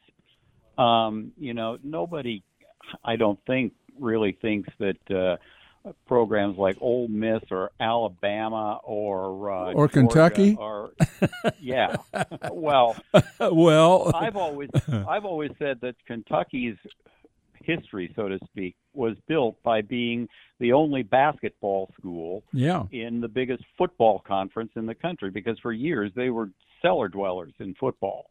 Mm-hmm. Right. They've turned it around a little bit, but you know, I mean, the other places, I I don't know. I we'll see. And I hear what you say about how uh happy Pearl is there and them with him. But if he gets an offer from uh Louisville. I mean, Payne is is is Payne that big of a name? Um, you know that they would. well, he he played at like Louisville, and he's ah okay. Yeah, he's he's an alum, and he's been an assistant coach in the NBA for some time. Okay, I overlooked that. Yeah. Anyway, that's that's all I've got, guys. Okay, Jeff. thanks. Appreciate you listening out in New York City. Thank you very much. We'll continue to do so. Thank Have you. A great day. Okay, let's go to Bill in Edwardsville. Bill, you're with us real quick here. Go ahead. All right. So Stan Kroenke was uh, working for years on this plan to leave St. Louis for Los Angeles, and the whole NFL helped him with it. Now, I don't know about you guys, but if I married into a family and my wife openly and notoriously cheated on me, and her whole family knew about it, covered it up, and then helped screw me in the divorce, I'm not looking. We're not going to family reunions to figure out which one of our cousins I want to date. So, given that, why would I watch any NFL product? Mm-hmm. Okay. Wait for the Rams. I'm not, I haven't watched a, I haven't watched a game in ten years. Okay. Eight years. Well, you're probably not the only one that uh, feels that way. Uh, we appreciate your, your call. Thank you. At uh, 1031, we'll take a break. We'll talk more about the Illinois Northwestern game with Dave Eanet, the voice of the Wildcats, coming up, and we'll still have time to get back to that uh, question about who's your who do you think the best Illinois basketball player is. We're getting quite a few texts on this, so we'll run that down for you after we talk to Dave Eanet. Stay with us. We're back after this. 1033, this is Illini Pella Saturday Sports Talk. Steve Kelly, Loren Tate. Until 11, phone line open, 217-356-9397. Lively conversation this morning. We talked about NIL and its ramifications in the uh, first hour. We also spent some time with Will Leitch, who is at the Super Bowl, Super Bowl 56, and now we bring in batting third in the lineup, uh, Dave Eanet. How you doing, David? Good morning. Steve, Loren, good morning. We always put our good best hitter batting third. That's right. no, I don't have that kind of power, Loren. You know that. well, you still got some speed and quickness, don't you? Absolutely. well, Dave, the Wildcats come in tomorrow with uh, riding a three-game uh, winning streak, and the last time that uh, we uh, talked about Northwestern was uh, prior to the the game that was up there, and Northwestern had had that uh, streak of not figuring out how to win some close games, but they've gotten over that. It appears. Well, it, it appears so if you remember, Steve, the game before that, uh, before the Wildcats played the Illini the first time, they had just played at Michigan and uh, had a five or seven point lead late in that game, couldn't close it out, ended up losing by two, and then you know it was kind of a similar story against uh, against the Illini. They were up by five points inside the five minute mark and and ended up losing by three in that one. Uh, but yeah, I mean they they they had a, a tough one against Rutgers the following game where they had a 24 point lead in the second half, and it was it was kind of reminiscent, guys, of the game in Evanston last year against the Illini. If you remember, Northwestern had a big lead at halftime, and then uh, Illinois came out in the second half and, and just took over the game and ended up winning by I don't know uh, 25 points or something. Uh, this kind of felt like that at times against Rutgers. Uh, they let a 24 point lead get away. The game was tied. They went to overtime. They actually uh, gave up the first basket, I think, in the OT. Uh, or or the second one and ended up trailing for a moment in that game before they pulled it out uh, to win in overtime. And and then they went to Nebraska. Nebraska, as you know, has played teams tough at home and not been able. They were kind of like Northwestern. They weren't able to figure out a way to win those games, and they they blew them away. They played great at uh, Nebraska, and then came home and played Indiana the other night. Solid defensive game and won that one. So yeah, I mean, I think they've after playing all those uh, close games and and losing and not being able to close them out, maybe they've figured it out now. Well, what's been the main difference besides the the figuring out how to get it done? You, have you seen anything different in the way they've gone about things offensively or defensively? Well, I think their defense, uh, Steve, has been pretty solid all year, and uh, you look at uh, Chase Audige is is really a lockdown defender. I, I think uh, Illinois found that out. I, I think you know he's done a good job generally on the opposing team's top scorer and uh, I, I think he did a great job on Bryce McGowens out in uh, Nebraska, the freshman, uh, in that game last week. But I think Boo Buie, you know, has been pretty consistent, and he's kind of taken over the scoring lead on this team. And you know, Boo has uh, at times been a little bit up and down as, as far, but he's been pretty consistent the last the last several games, and in fact, really all year. I think I think it's clear that he has taken a step this year, and he's kind of put this team on his shoulders at times. Pete Nance has been consistent throughout, although his scoring has dropped a little bit the last couple of uh, games, but he's still uh, battling on the boards and still getting good shots, just hasn't made them all. And, and I think overall they've got some big contributions. Know, one thing they've done, and Illinois saw this, is they they put the freshman Julian Roper into the starting lineup, and his minutes have increased. And he's a guy who's been um, a, a huge on as a rebounder for them from a guard spot and a really good offensive rebounder. And as a result, they're they're averaging something like uh, ten offensive rebounds a game. And uh, in conference play, I think they're second in the conference in offensive rebounding. And and you guys have watched Northwestern teams in the past when getting an offensive rebound was a real challenge for them. And and uh, now, granted, they got a lot of offensive rebounds because their their shooting percentage bit down a little bit, but uh, still, you know, they're getting second chance points, and that's big for them. Uh, I'm trying to write a column this this uh, Sunday about rivalries. Uh, talk about Northwestern Illinois and and basketball and football. Who is Northwestern's chief rival, in your opinion, in basketball and in football? Well, that's a that's a great question, Loren, because I think you and I have spoken about this in the past. I, you know, look, I think Northwestern's always going to look at Illinois as their biggest rival. I'm not mm-hmm. sure Illinois is always going to look at Northwestern that way.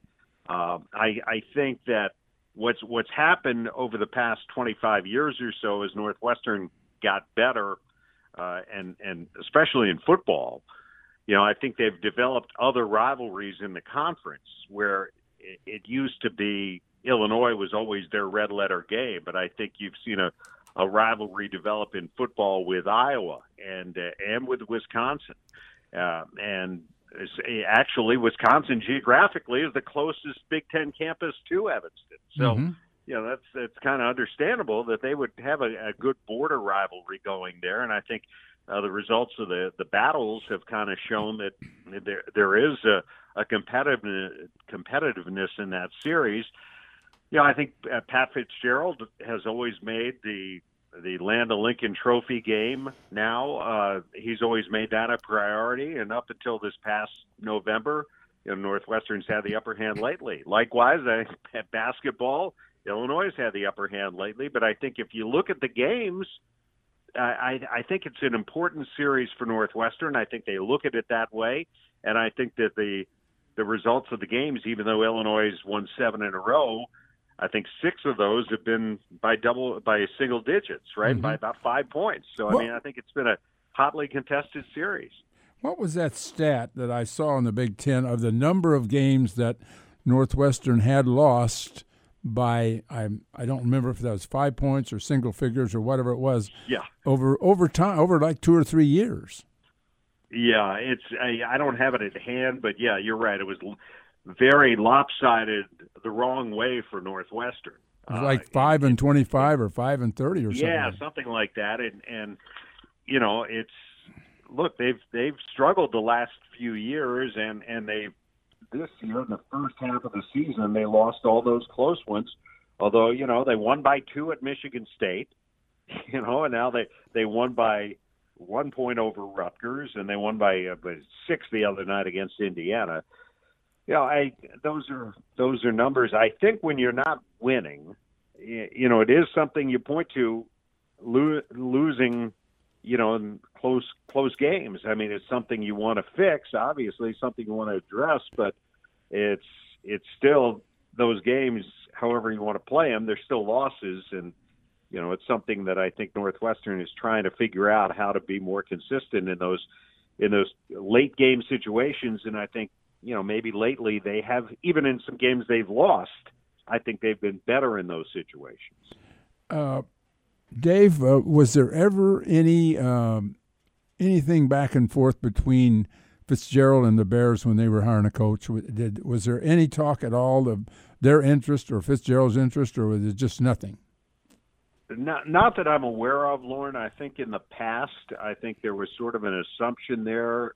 I'm not sure that the Bears didn't call uh, just to to gauge interest, uh, because I I know that he was very highly thought of by the Bears, uh, and obviously Northwestern had a tough year in football last year. I, I, I don't think that would really change their feelings about him because if you look at his overall body of work, uh, it's it's been excellent.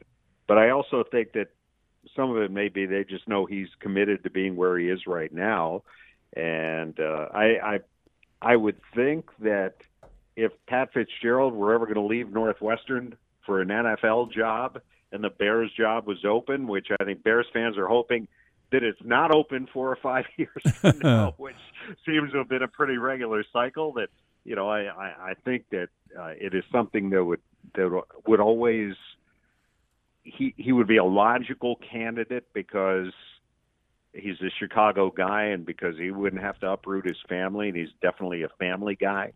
You know, so I think that from that standpoint it would make sense. Uh, plus Pat Ryan, who's been such a a great uh, benefactor for Northwestern, is is on the Bears board of directors. So you have all those factors involved there. But as far as I know, uh, and I haven't actually seen Fitz, I don't, I don't think since shortly after the football season ended. Uh, I, I'm not aware that there was, there certainly wasn't any real strong speculation in Chicago about him uh, going in there as a replacement for Matt Nagy. That's Dave Eanet from WGN. We appreciate your time. Look forward to seeing you at the State Farm Center for that uh, one o'clock tip tomorrow. Yeah, can we keep the game moving quickly because there's another game I want to watch. you you might have just enough time to get home by uh, by kickoff on that. You might miss all. You might miss ten hours of pregame. yeah, it's going to be pushing it a little. It's going to be a quick postgame show, though. all right, Dave. Thanks. We'll see you tomorrow. Thanks, okay, Dave. guys. We'll see you tomorrow. Thank you. You bet. Dave Eanet uh, with us, and we'll take a break and be back with more here on DWS and 93.9 FM. Stay with us. It is 947. Illini Pella Saturday Sports Talk. And if you're in the market for a new uh, set of windows or a couple of doors at your place, don't forget about the folks at the Pella Window Store. They've been serving Central Illinois for a long time. Whether you're looking for new or replacement windows or doors, the best uh, way to go is to visit the showroom at 1001 North Country Fair Drive in Champaign and see the products in person. They've got uh, the wood windows. They've got the those in between uh, the glass blinds and uh, durability of fiberglass entry doors. And Pella has been rated in the past as number one by Champaign homeowners as the window brand that can improve the value of your home. They know about all types of windows and doors and what might work best in your unique situation. And working with them is an easy process. They'll be there for you all the way from shopping to installation. So visit the showroom 1001 North Country Fair Drive. They're open Monday through Friday, 8 to 5, Saturday by appointment. Give them a call, 356 6474, or visit PellaofChampaign.com for the window experts at the Pella Window Store in Champaign. We've got some calls on hold here. Let's start with uh, Walter in Mahomet. Hey, Walter, go ahead. Uh, just a quick question, and I know you've won't have the answer probably I'm looking for, but in your opinion, what's happened to Coleman Hawkins and his playing time and speculation? Will he will he be one of those that look at, at the portal?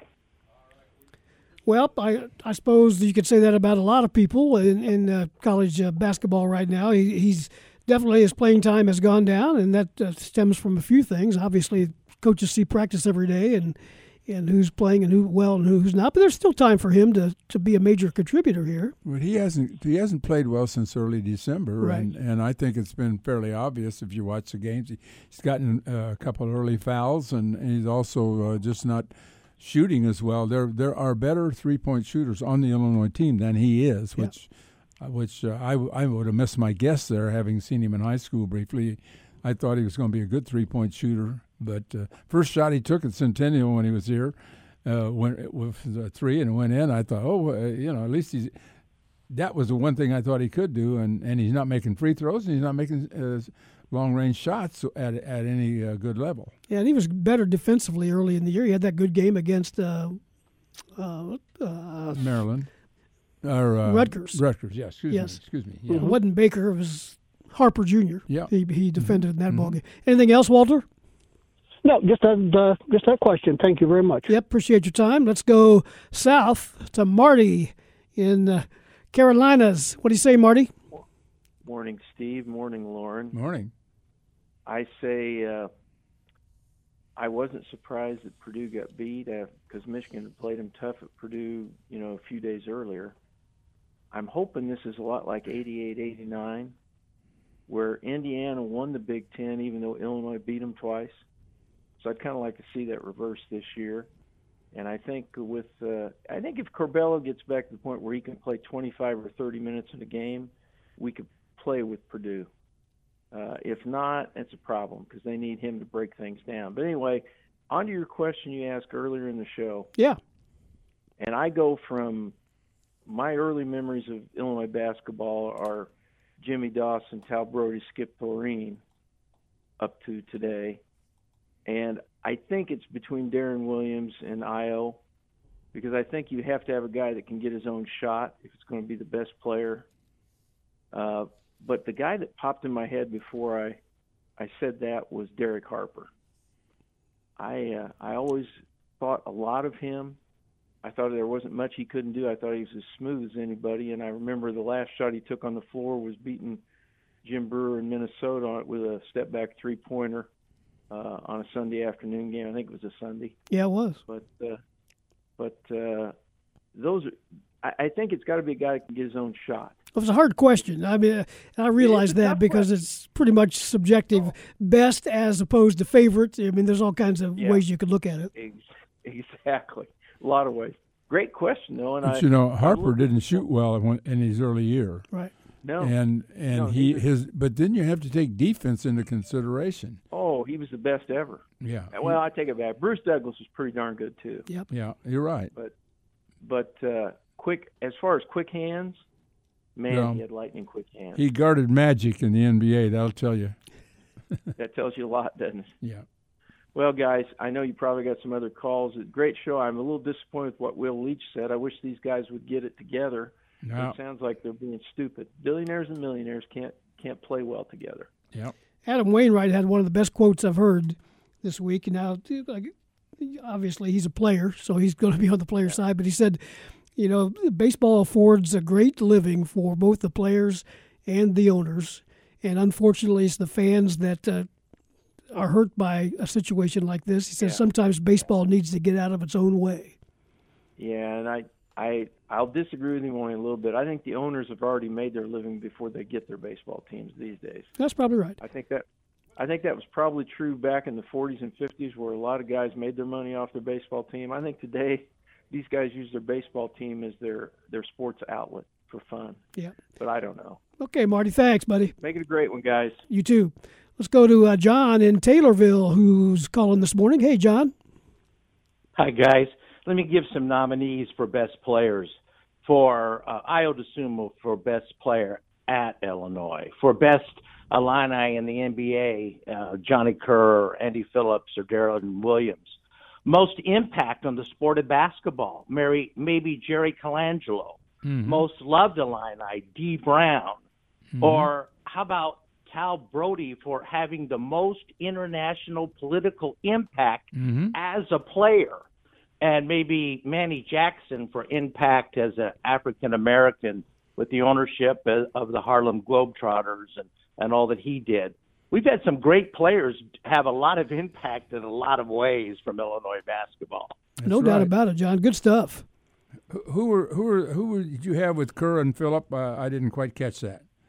As Indy, Johnny Kerr, yeah, Phillip. Andy Phillip, hmm and I'd say Deron Williams Okay. uh, in the NBA. Mhm. Um, okay. Outstanding NBA careers, those three guys. And of course, in Taylorville, we love Billy Ridley. You bet. But, That's right. uh, Little Billy. yeah, yeah, yeah. All right, Thanks, John. guys. Good yeah. question. Yeah, All right. thank you. Let's go uh, to Rich and Rantoul. Good morning, Rich.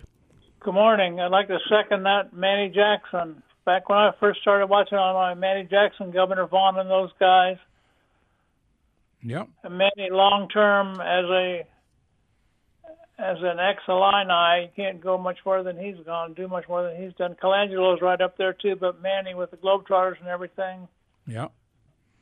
he'd It's be a great representative, I think, and everybody knows who he is. Yes. Absolutely. Thanks, Rich. I mean, Appreciate that. take away from skill wise, skill wise, it's hard to beat Ayo because Ayo did every did some things nobody else has done for us. He was the best finisher. No doubt about that. We could sure use one now, couldn't we? You can always use one. Appreciate the call, Rich. Good points there. Some other names that uh, have been mentioned on the uh, text line Eddie Johnson, Dave Downey. The question was if you had to pick one Illinois basketball player, which is an unfair question to begin with, but nobody said they all had to be fair. But uh, and and your favorite uh, may not be the best, but he's the guy you remember. So there's no wrong answer on this. Dave Downey uh, mentioned Derek Harper, Deron Williams, Ken Norman, Nick Anderson, Deon Thomas. Sometimes when you see Kofi play, particularly early in games, you see him maybe fumble the ball or lose it on a you know not make a good pass or whatever or miss a couple shots. You, you just wonder is is over time if you shoot sixty percent, Steve, that that uh, pretty well says it, doesn't it? I've said this to you before. From the time that I've been covering Illinois, which began in 1981, so that's 40 years. The best player I saw here, in my opinion, was Nick Anderson. Now, I may be think, rethinking that when I start thinking more about Ayo at some point, but uh, I thought Nick was just. The problem with Nick and Ayo is they didn't stay for their senior year. Right. Neither one of them. Neither Yeah. did Harper. It, the, our Illinois' best players didn't stay here for their senior years. Right. And Nick Well- only played two years. Yeah, Yeah, right. yeah. absolutely. He was, he was ineligible the first year, Mhm. and uh, of course, all the players were ineligible their first year. If you go back far Right. enough, because uh, when Kerr played, of course, I, I told you Kerr was on campus a year and a half, three semesters. He came in at the semester, then Harry decided. And then Harry could have only used him in the second semester of his second year, so Harry decided to hold him out. So he didn't play that year either. So he was set out a year and a half and then played three years 52, 53, 54. By 54, he was the best center around. You know, he was terrific. Need to take one final break at 10:57. We'll do that. Be back to wrap things up after this. Stay with us. Time flies when you're having fun. Moving up on 10:59 here. About to wrap things up. A lot of good uh, conversation uh, this morning. Kam Cox, Will Leitch, Dave Eanet, and a lot of phone calls on a lot of things. NIL and the best Illinois player. A text that just came in during that break said Eddie Johnson was in the NBA longer than any other fighting Illini. So uh, He was he was there a long time. it, 17, 18 years. But I mean, I can bring you people in who will tell you Mark Smith was a better college Right. player than and Eddie, and Eddie would tell you that for at least the first couple of years for sure. Yep. So I, th- I think there was a point where Eddie caught him and passed him, but I can get an argument there. But there's no question they played four years, both of them. Right. And and you know they supplanted uh, Levi Cobb and Neil Bresnan, who were good forwards on, on the team. And and the thing about Mark was he he always guarded the, the other team's best defender, maybe Magic. Yep. And and he also uh, could play could play guard. It, it wasn't his best position, but he could play guard. There's one that just came in for Kenny Battle. You can always He talk was- about Kenny Battle, that's Yeah. for sure.